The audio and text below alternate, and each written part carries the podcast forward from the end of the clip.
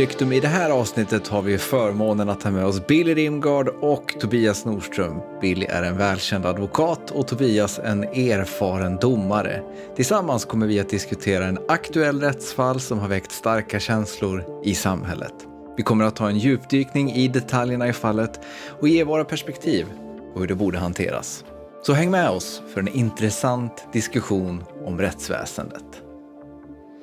Mm. Jag ska göra mitt bästa. Jag har ägnat hela dagen här i rätten och kommer stressad hem efter 13 timmar i fru Justitias tjänst. Jag kan berätta att så här kommer ju då alltså mm, Odd på att låta om några år när AI tar över. Jaha. Den här inledningen är alltså då skriven av eh, den här nya text-AI som folk eh, har roligt med just nu. ChatGPT. Har du, du har sett Just den det, ja absolut, absolut. Det har jag gjort. Så jag bad den skriva, skriv en start, den här var uppmaningen då jag gav till ChatGPT. Skriv en start till ett avsnitt av podcasten Obit Dictum med Billy Rimgard och Tobias Nordström. Och det var det här den gav. Den gjorde sin bästa gissning, men hej vad den bedrog sig. Liksom tusentals juridikstudenter har gjort i 13 års tid när de har trott att de ska få lyssna på Sveriges bästa rättspodd. Istället får de oss. jag, jag, jag gillar ändå den kreativa friheten den tar sig med att den liksom bara så här.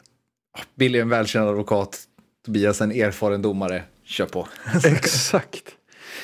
Jag kommer ihåg Mårten Schultz sa en gång till mig att han aldrig kunde förlåta oss för att vi tog namnet Obiter Dictum eftersom det är det perfekta namnet på en, en juridikpodd. Liksom. Då sa jag, men då kan ju du sno någonting från populärkulturen, till exempel I am the law. det vore väl något. Absolut. Um, ja, det var, jag minns inte, alltså så här, vi letade väl bara efter något begrepp på latin, tror jag. Du, jag önskar, jag har suttit i, inför vårt tioårsprogram så satt jag och letade de gamla namnförslagen. För vi hade ju en diskussion om det här. Men i något läge så flyttar ju vår planering från en mejlkorrespondens till Google Wave. Minns du detta? ja, jag minns detta. Var han, minns ehm, Google Wave med värme? Det var väl de som gjorde Jaiku. Eh, mm. De två Stämmer. finnarna som värvades till Google för att revolutionera de skulle död, göra e-postdödaren och revolutionera hur vi kommunicerar digitalt. Och de byggde Google Wave som var så tungt på resurser att man kunde inte öppna det i en, i en browser förrän liksom fläkten bara... Men det var väl också grejen, alltså det, det som var både skulle kunna ha blivit det som gjorde att Google Wave blev en succé, eh, men istället blev anledningen till att det inte blev någonting alls. Det var ju också att det var ju lite allt möjligt. Alltså mm. på många sätt så funkar ju, folk behandlar ju Google Docs på samma sätt som det var tänkt att man skulle behandla Google Wave, alltså sitta ja. i en, en liksom Eh, Google Docs är liksom inte, egentligen inte tänkt för att man ska sitta och skriva i samtidigt. Eller det är klart att du får väl använda det hur fan du vill. Det, det, men jag menar, grundidén när man designar Google Docs är ju liksom collaboration, visst. Men som Wave var uppbyggt var ju det mer byggt på den här tanken på att vi sitter och skriver samtidigt. Det är, liksom, det är lite chatt, det är lite samarbete, det är lite alltihop i ett på något vis. Eh, och jag tror liksom att så här hade liksom, och det är väl det som är Googles affärsidé på många sätt, hade Wave kommit i exakt rätt tid och fyllt liksom en plats som behövdes väldigt mycket så hade det nog blivit en succé. Eh, men som sagt, nu är det istället soptippen för våra kasserade namnförslag. Exakt. Eh, jag funderar på en sak. jag funderar om det är så att just nu, i i detta nu så kanske vårt, och då när jag säger vårt så pratar jag om mänskligheten som ras.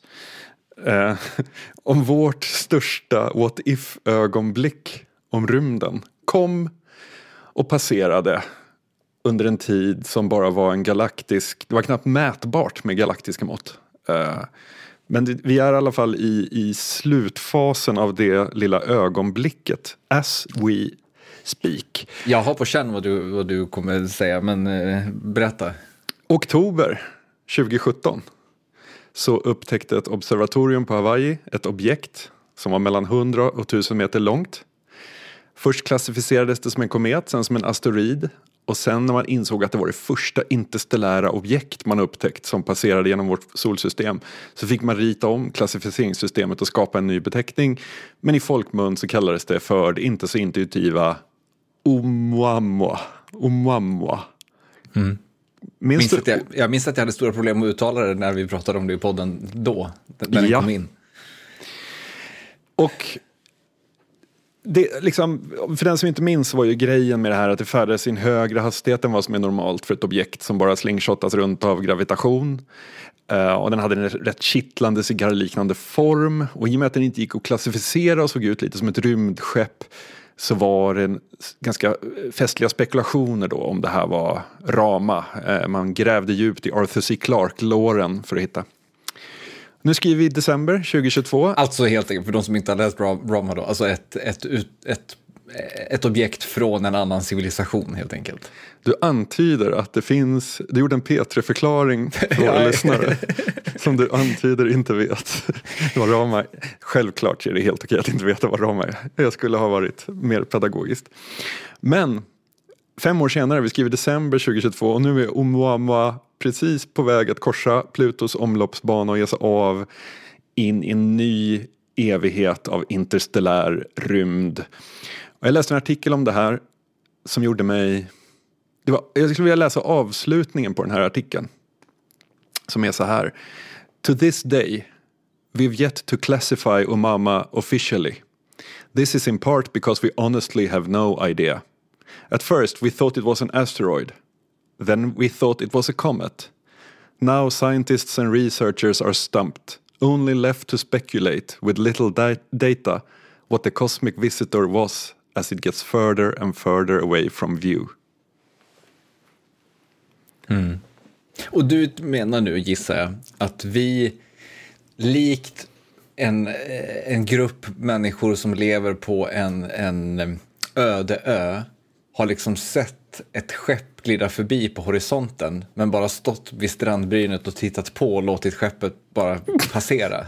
och inte, ja, inte gjort upp, inga röksignaler, inga, ingen, eh, inga vev med armarna, ingenting. Precis. Och nu inser vi att det var för sent och kan bara ställa oss frågan Gav vi den eh, här grejen den uppmärksamhet som den förtjänade? Men det är också så, jag vet ärligt talat inte, alltså vi, vi kanske har gjort massa saker. alltså så, i, i hemlighet kanske liksom NASA har skickat alla möjliga jävla signaler mot Oumuamua i hopp om att det, någonting ska hända men ingenting har hänt. Det, eller någonting kanske har hänt, det är också en, en spännande tanke. Just det, just det. Jag backade för jag blev nyfiken på hur, hur pratar När den lämnar solsystemet då vänder sig Oumuamua upp och ger en, en thumbs up. Just det, just det, och det är så man vet. Ja. Någonstans så satt en liten amatörradiosändare och hen lyckades. Um, jag blev nyfiken på hur närmade vi oss det här? Så jag gick tillbaka till oktober 2017, avsnitt 199 ett avsnitt där vi faktiskt redan då hade en haveriutredning för Dennis Villeneuves Dune. Oj! ja. Så pratade vi om en man som hade försökt simma över Atlanten och så pratade vi om eh, det här objektet. Uh, här har vi ett citat. Ska sägas, det, mannen som misslyckades med att simma över Atlanten, det ledde väl oss sen till, vad heter det, vår ganska långa följetong där vi eh, följde Lia när hon skulle ro över oh, Stilla havet. Oh ja, det var en bra, man såg en krusning på ytan här i avsnitt 199. Um, det här är ett citat från när vi pratade om det här objektet. När jag läste det tänkte jag att det här var ju en superhärlig nyhet på alla sätt. Men nu så här i efterhand vet jag inte. Är det så häftigt med en död bit sten som hamnat på villovägar? Vet, kan ni gissa vem som... Deep. Vem som, som, som jag. Ja, det var, det var du. Um, sen så sa jag någonting som jag tyckte var jättesmart. som jag inte alls hade tänkt på när det kom till Omama. Men när man lyssnar på sig själv, har det här resonemanget så tänker man ja, så är det ju faktiskt. um, Jag sa att jag tyckte det var grymt att vi har byggt upp, eh, alltså vi, vi pratade om de här populärkulturreferenserna då. Och jag sa att jag tyckte att det var eh, otroligt bra för mänskligheten att vi har byggt upp en referensvärld som gör att vi kan hantera att ett sånt här objekt kommer in i vårt solsystem utan att hålla på att bilda massa sekter som tar självmord. Att vi har liksom en gemensam palett av jämförelser och liknelser. Mm. Hade inte tänkt på den eh, aspekten förrän jag lyssnade på mig själv. När jag hade den insikten. Men den här gemensamma paletten och referensvärden får mig också tänka så här att nu sitter vi där med den. Vi sitter och pratar om Rama och Death Star och sånt där. Och sitter här skitnöjda över oss själva, bevisligen. Samtidigt som man stävar ut i rymden och tänkte, vad fan, har jag färdat 64 miljoner år för det här? Men jag tänk, det är ju liksom också någonting... Det säger ju någonting om, om stadiet vi befinner oss i. Att det är som att så här, mänskligheten vet att det här är intressant, att här kanske det finns någonting, men det är liksom bara ett litet forskarcommunity och ett litet Eh, liksom entusiast-community där typ vi ingår eh, som bryr sig. Alltså det, det jag menar är på något sätt att det här, potentialen i det här skulle ju egentligen liksom kunna vara eh, någonting som får mänskligheten, att- mänskligheten att omdefiniera sig eh, vem den är, typ. Eh, det, det, jag tänker, i, I Superman så finns det ju liksom så här, vissa serietidningar utforskar det här liksom, att Supermans eh, blotta existens medför liksom en existentiell ångest för mänskligheten. För att mänskligheten inser att eh, vi inte är liksom eh, universums centrum längre. Kri- alltså, människor som är kristna till exempel eh, har, har liksom svårt att förlikas med. För de, då, då är ju liksom idén att Gud skapade oss som liksom kronan på verket. Men här kommer ju liksom Kal-El från en annan planet med andra figurer. Och han är ju liksom ännu starkare än vad vi är. Eh, vi, är vi var liksom möjligtvis kanske en skiss.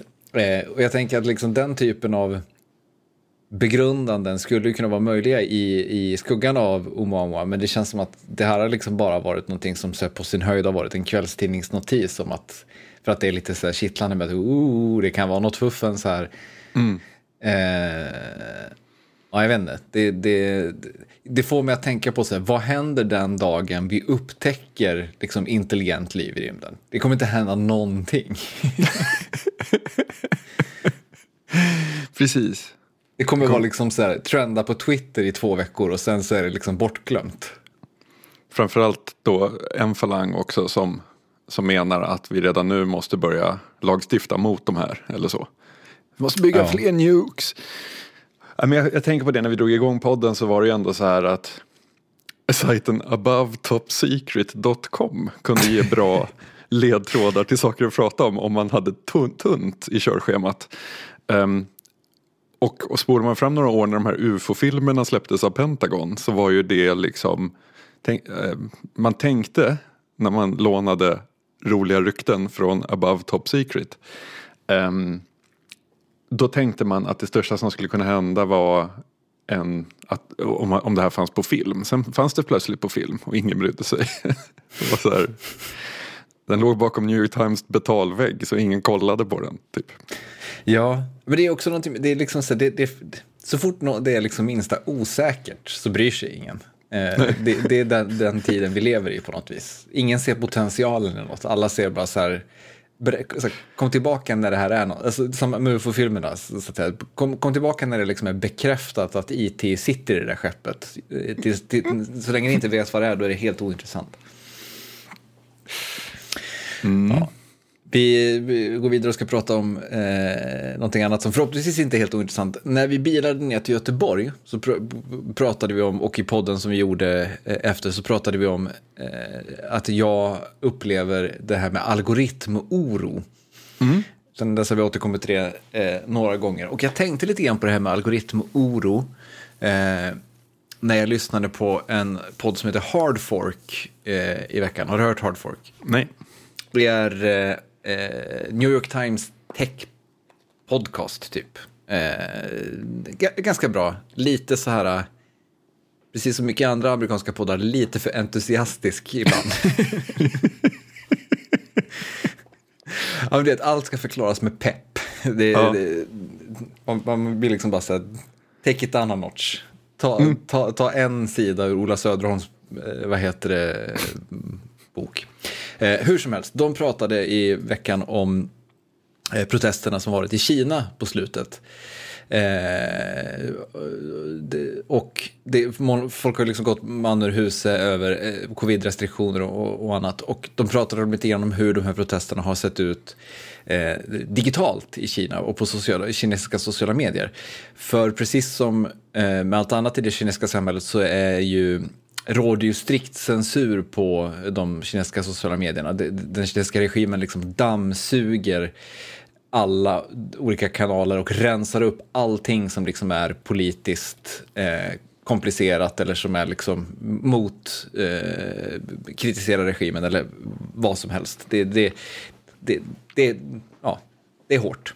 Eh, och för att då komma runt det här så arbetar då, vad heter det, de här människorna som, som vill uttrycka sina åsikter på lite speciella sätt med att man eh, en sak som till exempel var att man, man använder filter. Alltså man typ sätter på ett så här Happy New Year-filter på sitt klipp på där demonstranter blir nedslagna av polisen.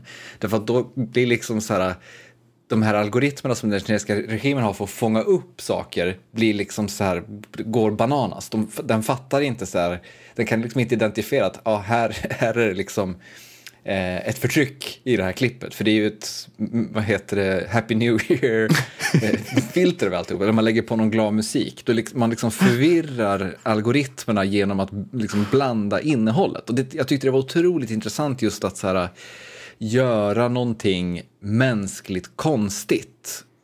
Och, och vi människor kan fatta den liksom orena kommunikationen men en, ett datasystem kan bli, bli liksom helt paralyserat av det. En annan sak är då att man använder till exempel glada emotes och skriver allt är bra eller säger allt är bra som ett sätt att liksom så här eh, alla förstår att allt är inte bra.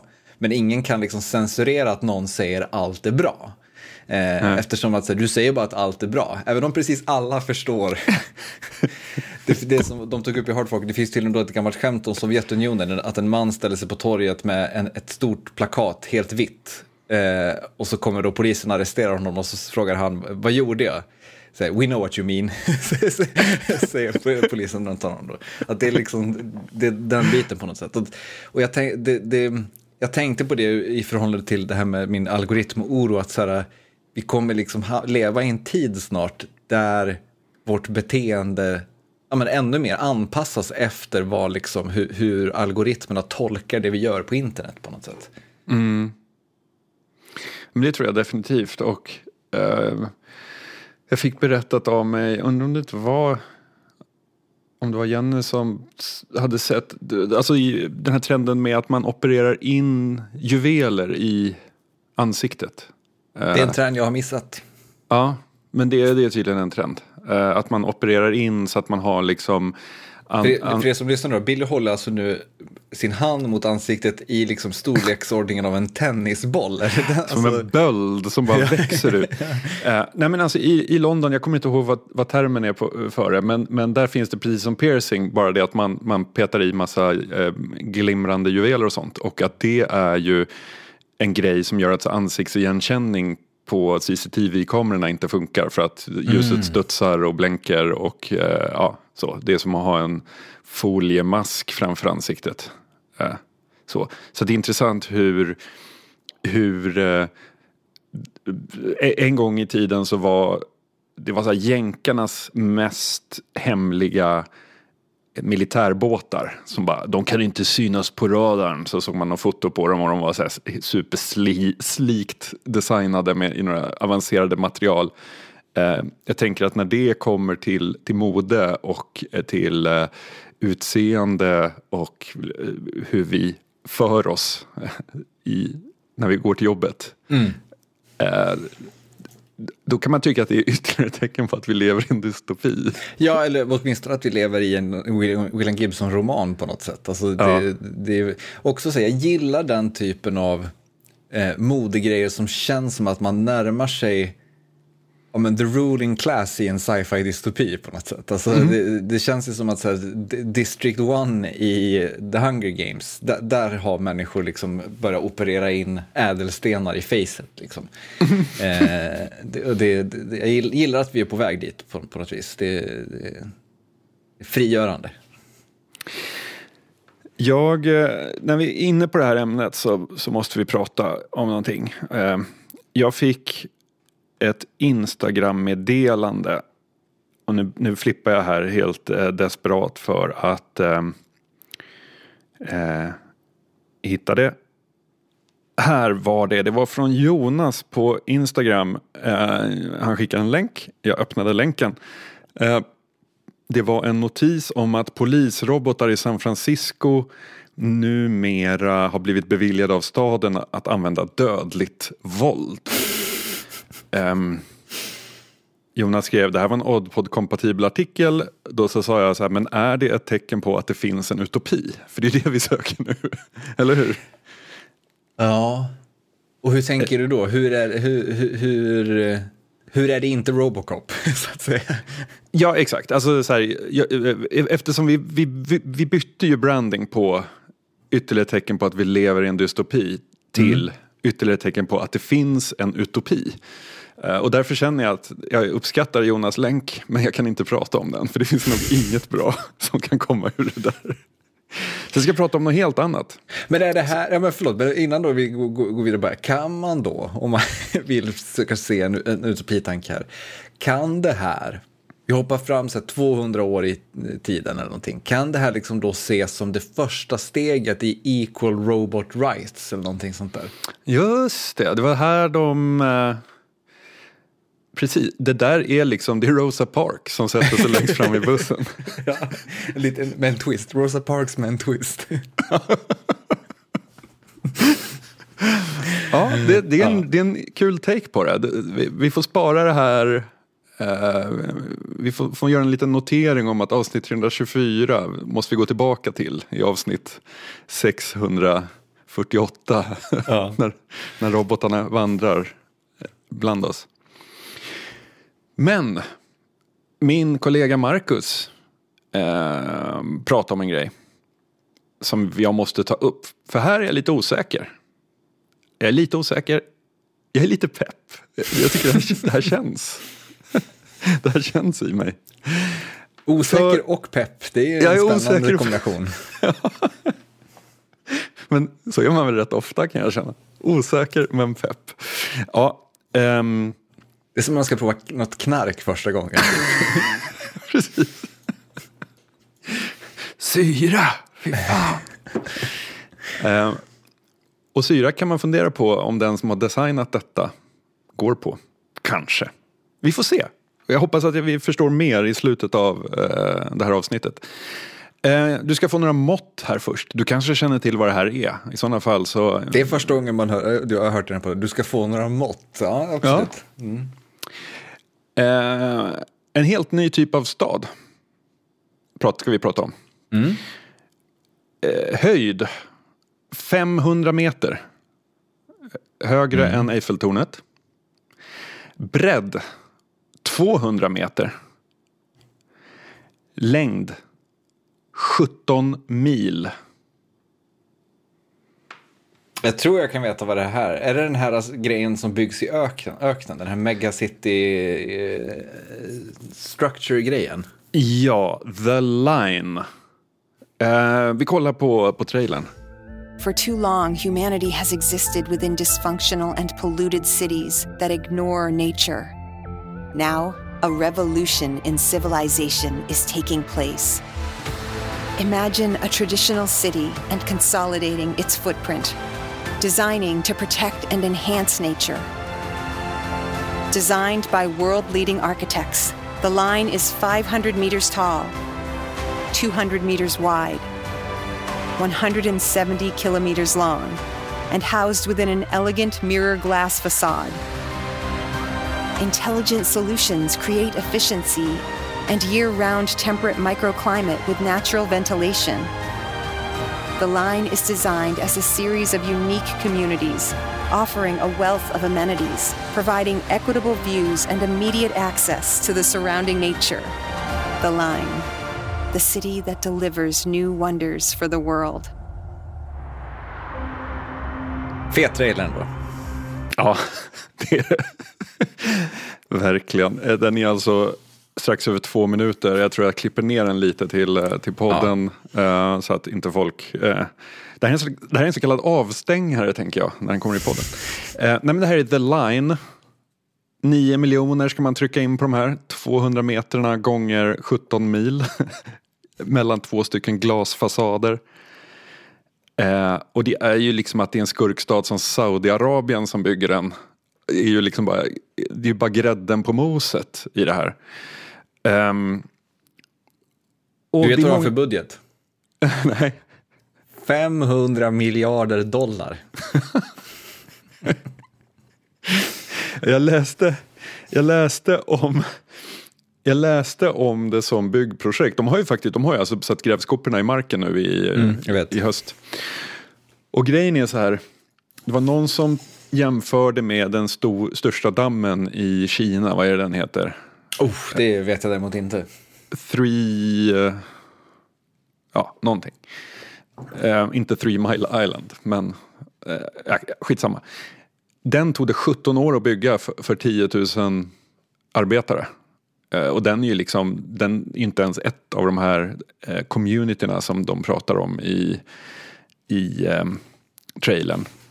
Eh, så att det här kanske är motsvarande vår, liksom, katedralerna på medeltiden. Det här kommer vara ett sånt projekt som när vi dör så kommer liksom bara grunden vara lagd någonstans. Ja, men jag tänker så här, fördelen katedralerna hade var ju att de hade liksom så här, det är lite som med pyramiderna, det finns liksom ett mål det fin- och det finns ett högre syfte. Och det gör det ju inte riktigt här. Eh, alltså det finns ju någonting med de här liksom eh, skurkstaternas eh, projekt i att de känns som att de liksom så här man tror ju inte på dem. Och man vet ju att det kommer ju inte bli någonting.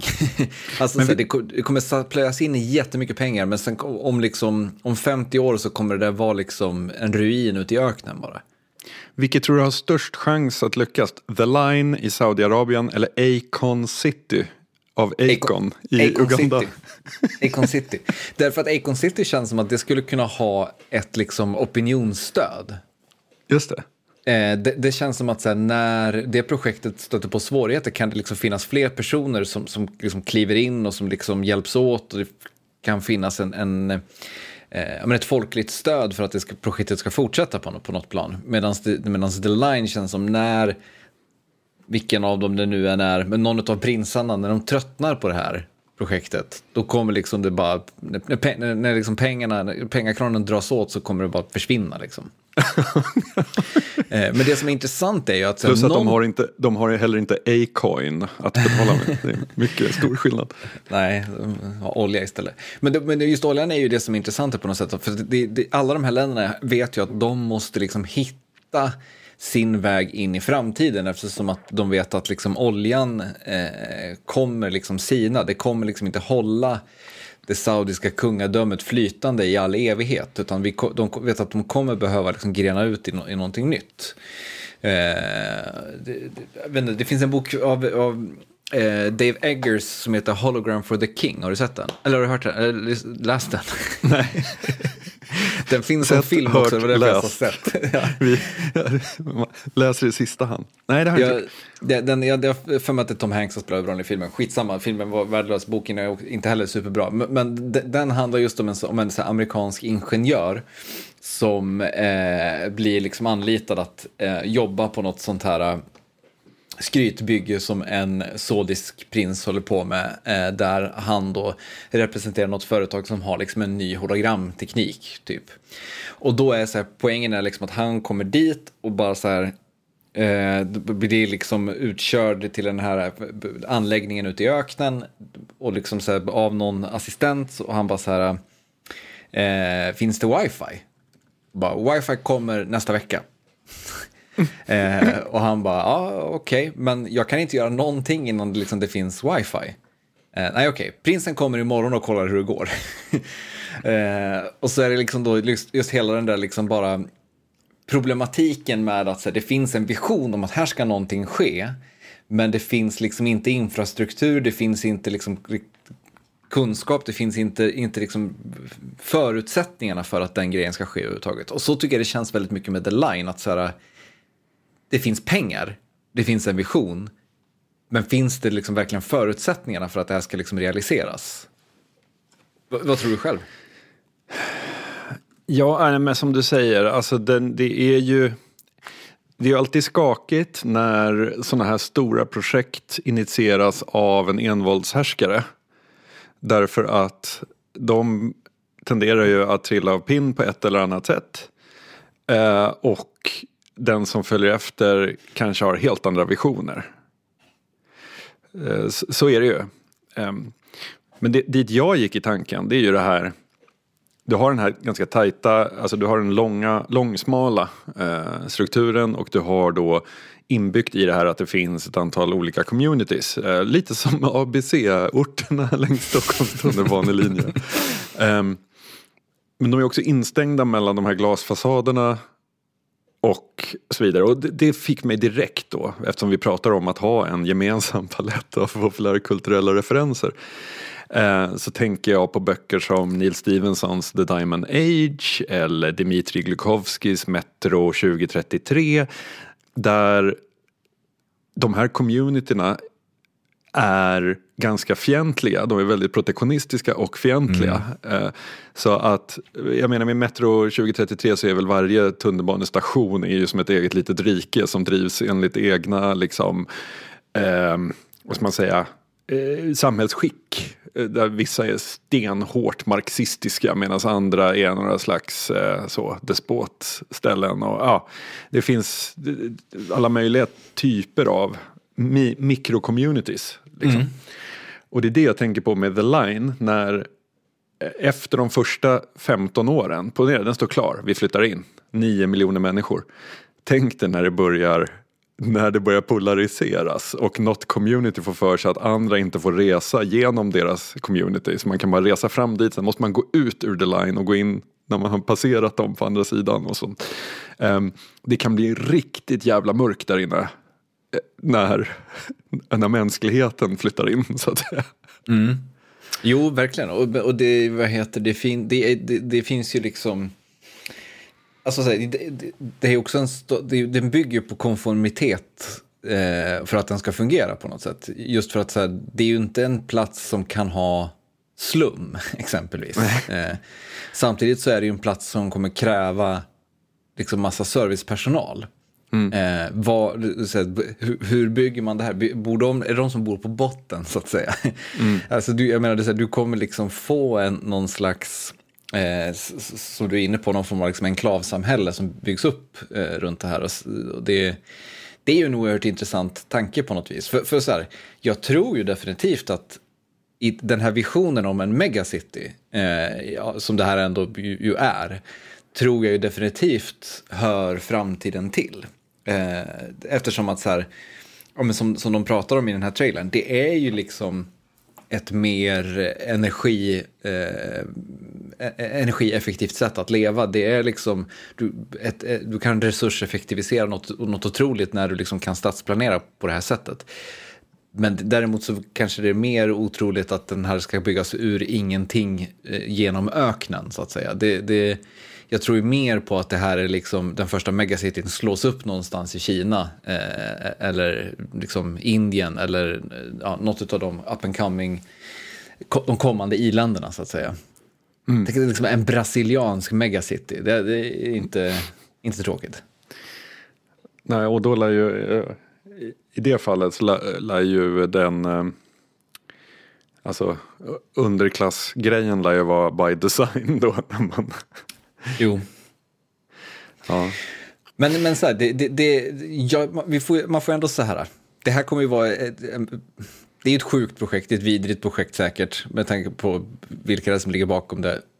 Men man gillar ändå visionen. men är det en utopi eller är det en dystopi? Visionen eller realiserandet, så att säga? Ehm, vi kan prata om dem separat om man vill. Visionen är ju en utopi, definitivt. Alltså, i och med att så här, jag tror ju verkligen att eh, att liksom så här, det, vi, målet är att det ska bli så här. Eh, sen att det är en, en ganska verklighetsfrånvänd vision är ju en annan sak. Men, men det finns ju definitivt en utopistisk tanke här om att bygga framtidens stad, eller vad tror du? Ehm, Tror du att det är Ja. en tax write-off på något sätt? ja, men det jag tänker är liksom så här att den ska ju den, det, här, det ska ju såklart vara ett smart, en gigantisk smart city. Alltså förstår du vilken övervakningsapparat där inne? Ehm, apropå att logga folk och så vidare. Algorit, algoritm, algoritmoron är på riktigt inne i the line kan man känna. Precis, vad händer när covid kommer till the line? Ja, precis. precis. Men där är vi inte, då är du inte i visionsstadiet. Då är du ju i realis, alltså real, då, nu skriver du inte det kommunistiska manifestet, säger... utan nu är du i Sovjet Ja, just det. Just det. Ehm, kostympersonen som säger det här kan vi inte göra i boken Hieroglyphs vi nyss Exakt. läste. Ja. Ehm, ja. Men det här är ju ändå på en skala som man uppskattar. Ehm, problemet för mig är att det känns alldeles för mycket som Mall of Scandinavia och för lite som det här är en framtid jag vill gå Aniara. in i. Ja, exakt, exakt. Men då kan man ju istället, det, det argumentet skulle man kunna skjuta ner genom att säga vilken typ av konstruktion på den här skalan, oavsett om det var ett interstellärt rymdskepp eller en The Line eller vad det nu är, eh, vilken skulle i- 2022 inte kännas som Mall of Scandinavia? Ehm, och jag vet inte, allt kanske blir så. Det är också Betong intressant att om det här vore ett interstellärt rymdskepp så känns det inte som att det skulle kännas lika dystopiskt. Nej, Det skulle behöva vara samma övervakningsapparat och all, allting, men det känns mycket mer rimligt på något sätt. ja. De får ju om the line. Skjut ut den i rymden istället. Även jag eh, kikade på Wikipedia och ehm, det är ju då såklart eh, att folk blir ehm, eh, folk blir avrättade när de inte vill överge sina byar som ligger i vägen för the line. Eh, en person har blivit skjuten av security forces och dog efter att ha postat videos på socia- sociala medier där han avslöjade hur de gick till för att flytta på de som bor i vägen för the line och så vidare. Så att man ska ju inte ha man ska inte ha någon eh, eh, illusion om att det här är baserat på någon slags dröm om mänskligheten. det får vi ju bara konstatera. Ja. ja, men och sen det är väl lite som vi kanske landade i lite med utopicirkeln också, att vad heter det, det känns som att så den här typen av utopi som vi efterlyser, den måste liksom komma underifrån, den kan inte komma ovanifrån, den måste liksom komma ur en, en, en, en kulturell svängning eller liksom en, någon form av, av utveckling som sker på en, en, en bred front. Den kan inte, man, kan inte, man kan inte bygga den när man har mycket pengar. Det, det, det, är, inte, det är inte så den funkar på något vis. Ja. Vi får återkomma. Ja, det ska vi göra. Se hur det går. Det, där avsnittet i framtiden när vi kollar, eh, ser tillbaka, då kommer vi få kolla på The Line också. Eh, jag har en lite grej jag skulle vilja se. Du är ju en man av media. Oj, var det, där, var det ett hån eller en komplimang? Nej, Det var bara ett, ett konstaterande. Jag lägger ingen vad heter det, värdering i det. Idag jobbar du på ett stort mediehus. Du har jobbat med, med eh, liksom media hela ditt vuxna liv. Det, det är väl ingen, inget konstigt? Eller? Är jag en man av media? Ja, när du säger det så kanske... Också så här, aren't we all på, på, på många, många sätt. Men en sak jag har lagt märke till som är lite av, har varit lite av en trend i podd-Sverige eh, det senaste året, det är egentligen längre än så, men det känns som att det har blommat ut ordentligt det, det senaste året. Det är att eh, morgonshowen har liksom exploderat på den, den svenska poddscenen. Eh, och för att då man, ska liksom belägga en trend så måste man ju ha några exempel. Så jag, jag, jag drar dem direkt så kan vi snacka om det sen. Det finns dels då en, en podd som heter Gott Snack. Eh, som är en morgonpodd, sänder fem dagar i veckan. Mellan, jag tror att det är sju och nio eller om det är åtta och tio eller någonting sånt. Eh, Bauer Media ger ut The Daily Messiah med Messiah Hallberg. Som är liksom lite sån jag har inte fattat riktigt, men jag tror att det är liksom lite fuskmorgonshow. Att den spelas in typ på eftermiddagen och släpps bara på morgonen. Eh, och så är det då lite ro roliga takes på aktuella ämnen, några annonser inklämda. Eh, produktionsbolaget Dobb ger ut Fotbollsmorgon. De sänder även då live varje dag på, på, på YouTube och släpper sen som, som podd. Eh, Göteborgs-Posten har sin nyhetsshowen som sänder live varje vardag eh, på vad heter Göteborgs-Postens hemsida och sen då ger ut som podd. Och jag vet även utifrån så kallade briefs att Spotify har planer på att också dra igång någon form av morgonpodd eh, som ska då släppas eh, varje dag. Varför mm. sker det här nu? Det är jätteintressant. Det är jätteintressant för jag tänker att podden har ju hittills fyllt en funktion som ett sånt on demand media. Att man kan köa upp, har du inte tid att lyssna en vecka, det är lugnt för nästa vecka kommer du ha dubbelt så mycket att lyssna på. Man kan köa upp gamla avsnitt, man kan ha sina små poddstunder. Det är ju väldigt många, eh, och det här eh, det är inte jag och många med mig utan det här vet jag ju eftersom vi gjorde väldigt mycket användarstudier när jag jobbade på Sveriges Radio. Det är faktiskt förvånande många som har liksom vikt en tid, en bestämd tid åt att lyssna på podd. Så här, men mm. Söndag förmiddag då står jag i tvättstugan och jag älskar att stå i tvättstugan för då får jag lyssna på mina poddar. Det är en stunds ensamtid eller egentid. Det är eh, en höjdpunkt i veckan att få stänga ute familjer och annat brus och bara vara sig själv med hörlurarna i. Liksom. Disassociera en, en timme sådär. exakt. Och ett annat sånt klockrent exempel är ju folk som ofta färdas långa vägar. Eh, man sparar alla poddar tills man pendlar. De här fem timmarna enkel resa i bilen sitter man och lyssnar på det. Antingen själv eller med hela familjen. Det är typiska poddbeteenden båda de två. Eh, ja, pendling såklart. Alltså lyssna på podd på pendling. Men det är ju inget. Det är ju inget som sticker ut så. Men allt det baseras ju på att man skapar sig det här lilla utrymmet ungefär som att man kanske förr kröp upp i eh, soffan med en tidskrift och en kopp te. Fast du, du, beskriver ju ändå saker där, där den här liksom nya morgonpoddsformen skulle kunna liksom passa in. Alltså som pendling och eh, mm. resgrejen som, som liksom görs. Ja, fast jag tänker så här, vi åker till landet på fredag. Så vi ja, sparar hela veckans mm, mm poddar mm, okay. så vi kan mm. lyssna på dem på vägen. Typ. Um, Pendling, absolut. Men jag tänker att en morgonshow har ju en mycket större, eh, större värde när man lyssnar på det live. Mm. Eh, jo, och det, det, är spännande, för flera av de här morgonpoddarna då som sänder live, de sänder live och som jag har fattat det liksom verkar de ha, alltså inte supermånga lyssnare. Det är liksom du vet så 3 till 800 typ som lyssnar live. Mm. Eh, och sen kommer ju liksom själva podden någon gång runt lunch som tidigast eftersom att ja, det ska liksom klippas, det ska eh, sättas ihop och skickas ut och sättas avsnittsnamn och eh, fan och hans moster liksom. Eh, och då är det ju inte längre riktigt en morgonpodd. Nej.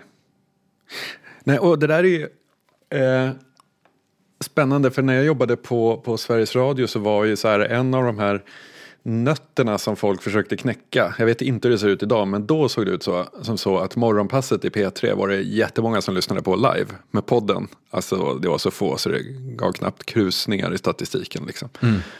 Och det var en sån där, hur, hur kan det vara så här? Typ. Uh, nu är radioformatet lite speciellt därför att det kommer musik, det är avbrott, det är liksom inte det här flödande snacket som en, en uh, renodlad pratpodd har.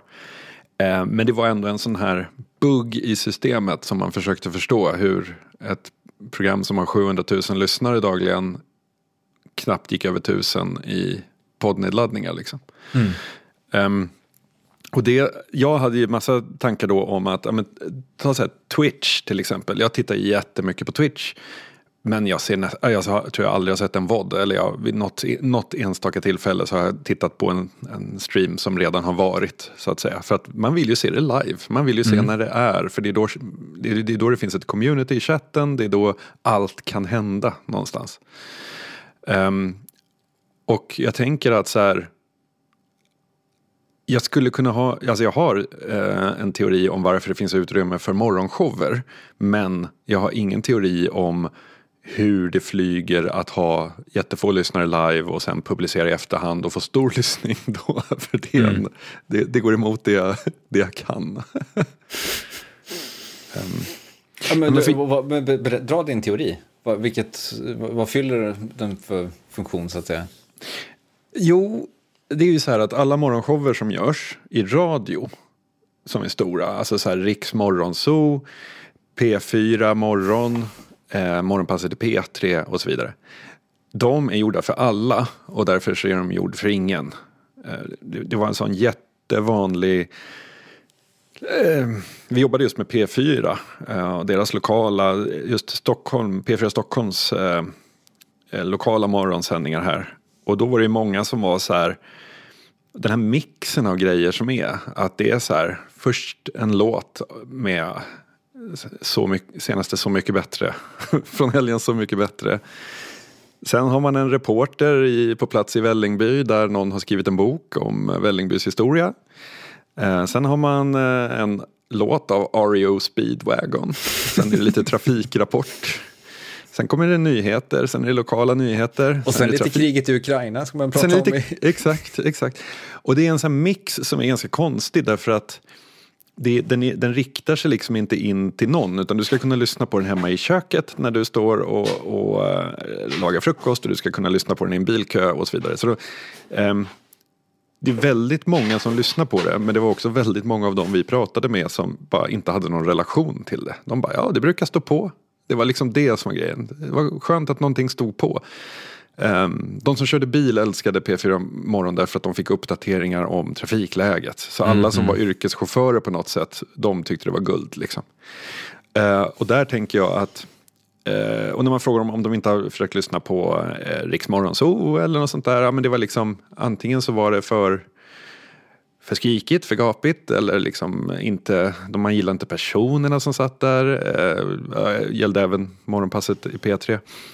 Ehm, och så så att det, det var liksom så här, man vill ha någonting, man är för trött för att tänka aktivt. Jag ska lyssna på den här eh, ehm, nu, nu kommer jag inte på något, men en djuplodande dokumentär, Darknet Diaries. Jag ska lyssna på det här en och en halv timmars avsnittet av Darknet Diaries.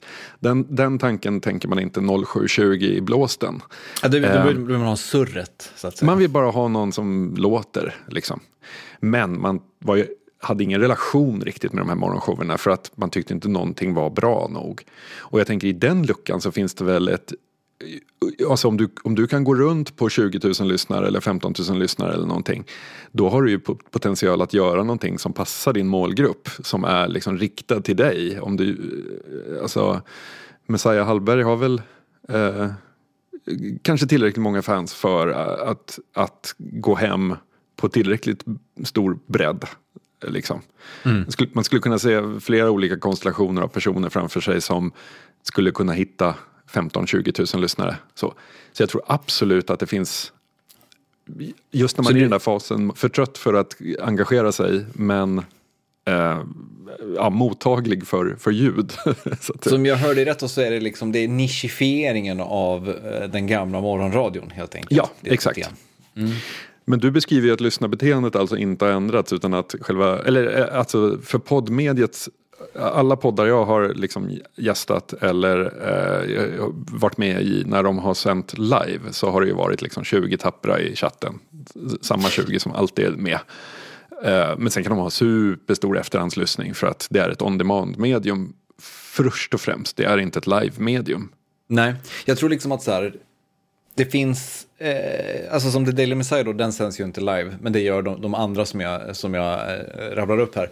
Och jag tänker att så här, där finns det ju liksom en, en tanke i att så här, vi ska göra det här varje dag nu.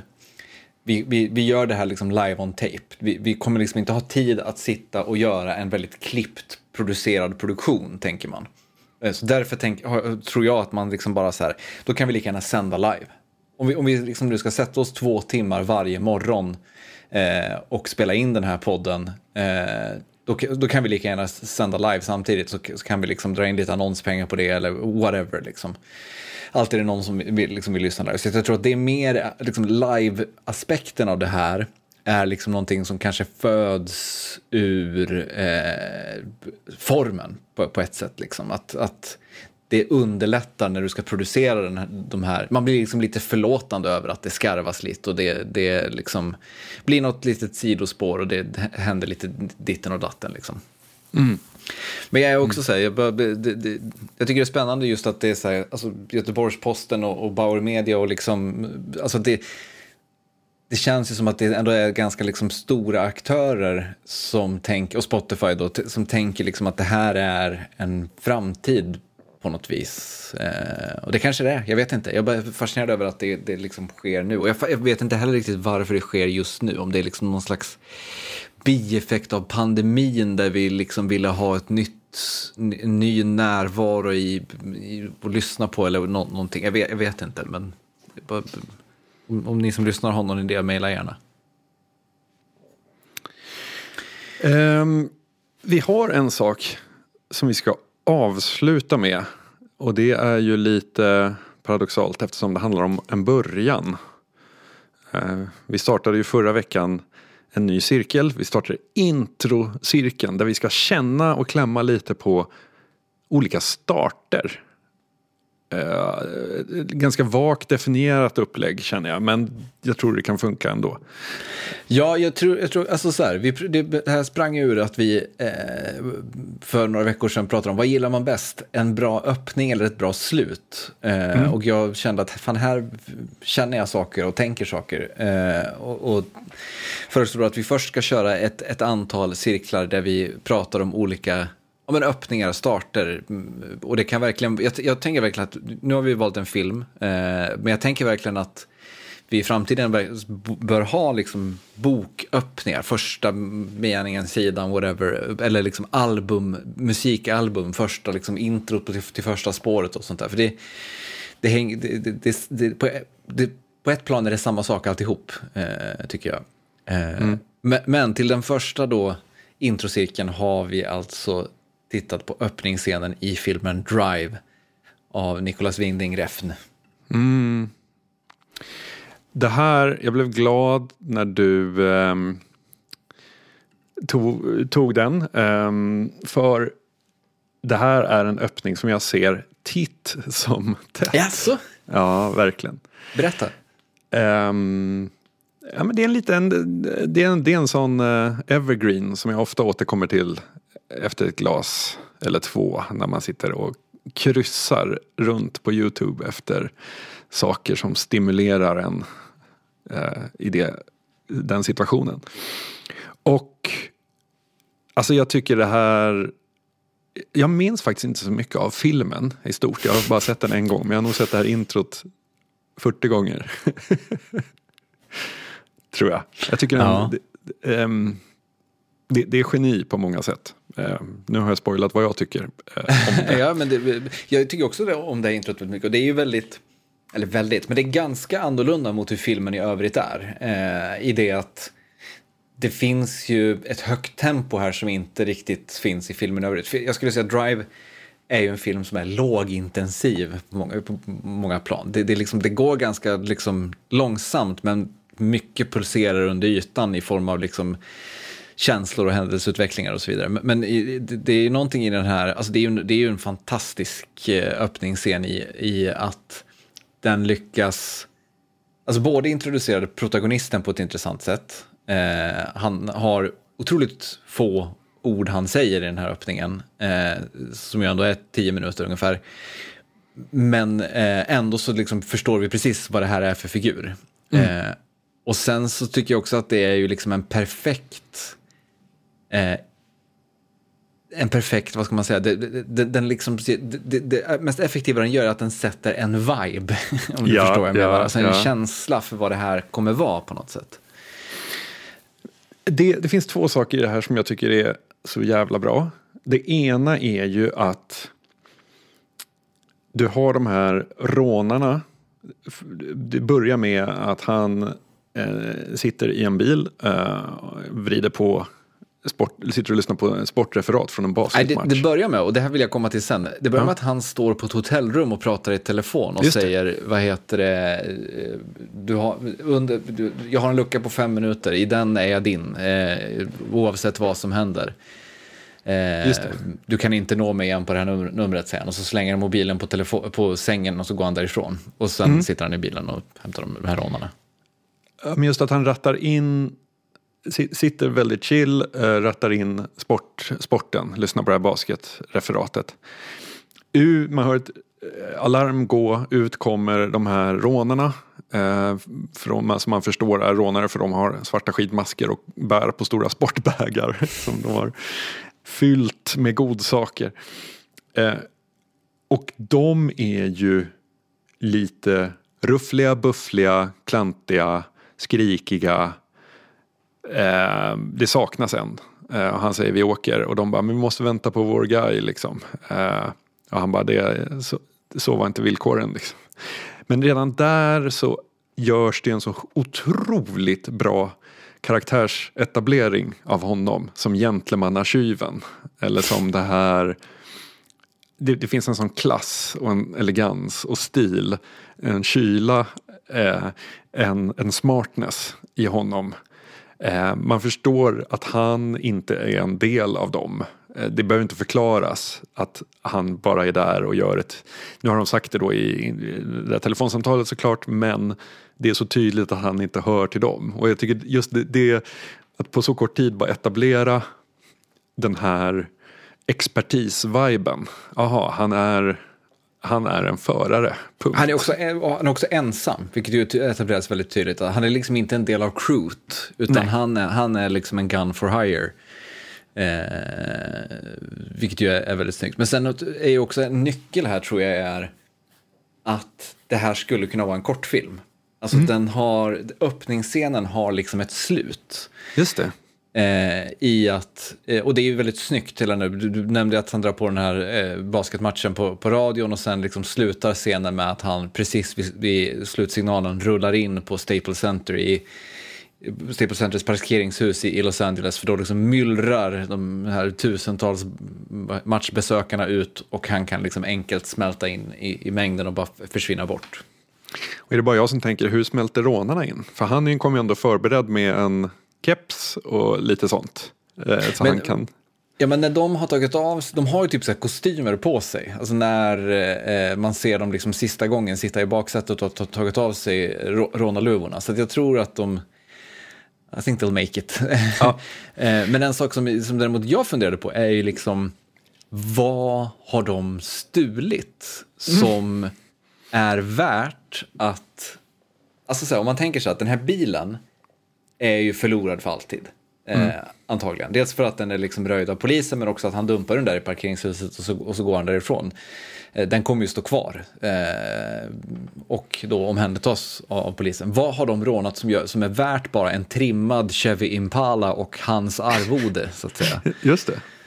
Just det. Eh, det, det, och det, det, är så här, det är helt irrelevant för, för storyn på något sätt, men det är ändå, ändå liksom Eh, en, en, en grej som man ha, måste ha med sig. Och sen den andra grejen som jag tycker är jättekonstig, det är just den här öppningsscen, öppningsgrejen när han står på hotellrummet. Det funkar jättebra, och hade det här varit en kortfilm så hade, hade jag liksom inte haft tänkt på det överhuvudtaget. Men sen i filmen i övrigt så inser man att han bor ju inte där. Han är ju på ett hotellrum. Och så pratar han i mobiltelefon, så slänger han mobiltelefonen på sängen och så går han därifrån. Varför är han på det här hotellrummet? Han behöver ju inte vara på ett hotellrum och ta emot det här samtalet. Han har Nej. även en sportbag på hotellrummet som han, eh, vad heter det, bär med sig. Och den får vi inte heller veta var den tar vägen eller vad, vad den innehåller. Eh, och det är bara så här, det är som att så här, den hör, alltså det, hela den scenen hör liksom inte ihop med någonting annat i filmen på något sätt. Nej. Men det som jag gillar väldigt mycket, det är, du sa trimmad Chevy Impala, men märk väl, det körs långsamt iväg från den här.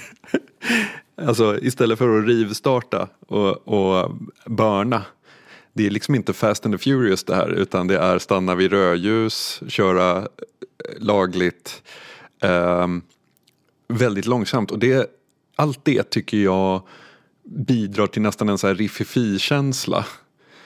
Där det går väldigt långsamt och är väldigt subtilt men så sjukt spännande. För det är bara så här små rörelser. katt och råtta-lek med, med polisen. Liksom. Eh, och också Cliff Martinez musik hjälper ju till väldigt mycket att hålla den här spänningen, den liksom här pulserande techno, techno-grejen. Eh, ja, men så här, det, jag tycker så här, det, för att summera, det som gör det till en bra öppning är ju att det liksom berättar, det sätter allt du behöver veta om den här huvudpersonen, om vilken värld han lever i, eh, vilken vibe den här berättelsen har. Eh, Och det är väl liksom någonting som är, kännetecknar en, en bra start på, på något sätt. Ja. Definitivt. Vi fick ett hojt eh, på Instagram från Joniko, eller kanske är det Unik. Eh, låter det vara outsagt. Eh, om att nästa inslag i eh, introcirkeln, eller vad, he- vad heter intro? Startcirkeln? Det- Jag tycker vi- introcirkeln låter bra. Startmotorn. Ehm, det ska vara de första två minuterna av filmen Children of Men. Eh, finns på Youtube. Jag har även fått en länk här till ehm, en intervju där Brad Johnson diskuterar eh, vikten av öppningsscenen eh, och hur man ska skriva en bra sån. Jag tänker att man inte läser den innan man har sett det här. Sen kan vi läsa den och ta med oss de sakerna och l- få det låta som att det är vi som är smarta.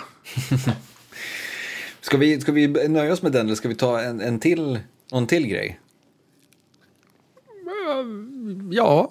Jag har en grej, en grej i hölstret. Det är som att det här Ja, men- bara är en, en, en två minuters grej. Så Ja. kan vi prata eh, lite längre eh, nästa gång. Eh, Jag skulle också vilja att vi eh, läser öppningen av, för, bara för att jag läste den här boken i sin helhet nyligen, Moby Dick. Först, första meningen i Moby Dick. Också för att den är berömd som en av de bästa starterna på en bok i hela litteraturhistorien. Det vore intressant att bara prata om om den är så bra och eh, vad vi, vad vi tänker om den så att säga. Har vi den inläst av Moa Gammel från Magnum Opus avsnittet kanske? Det kanske vi har. Vi får rota i arkivet. ja, men grymt. Då eh, hörs vi om eh, två veckor helt enkelt. Det gör vi. Om ni har möjlighet så får ni jättegärna stötta oss på Patreon. Det är bara att gå in på patreon.com snedstreck. Ja, ha det fint. Ha det bra, hej!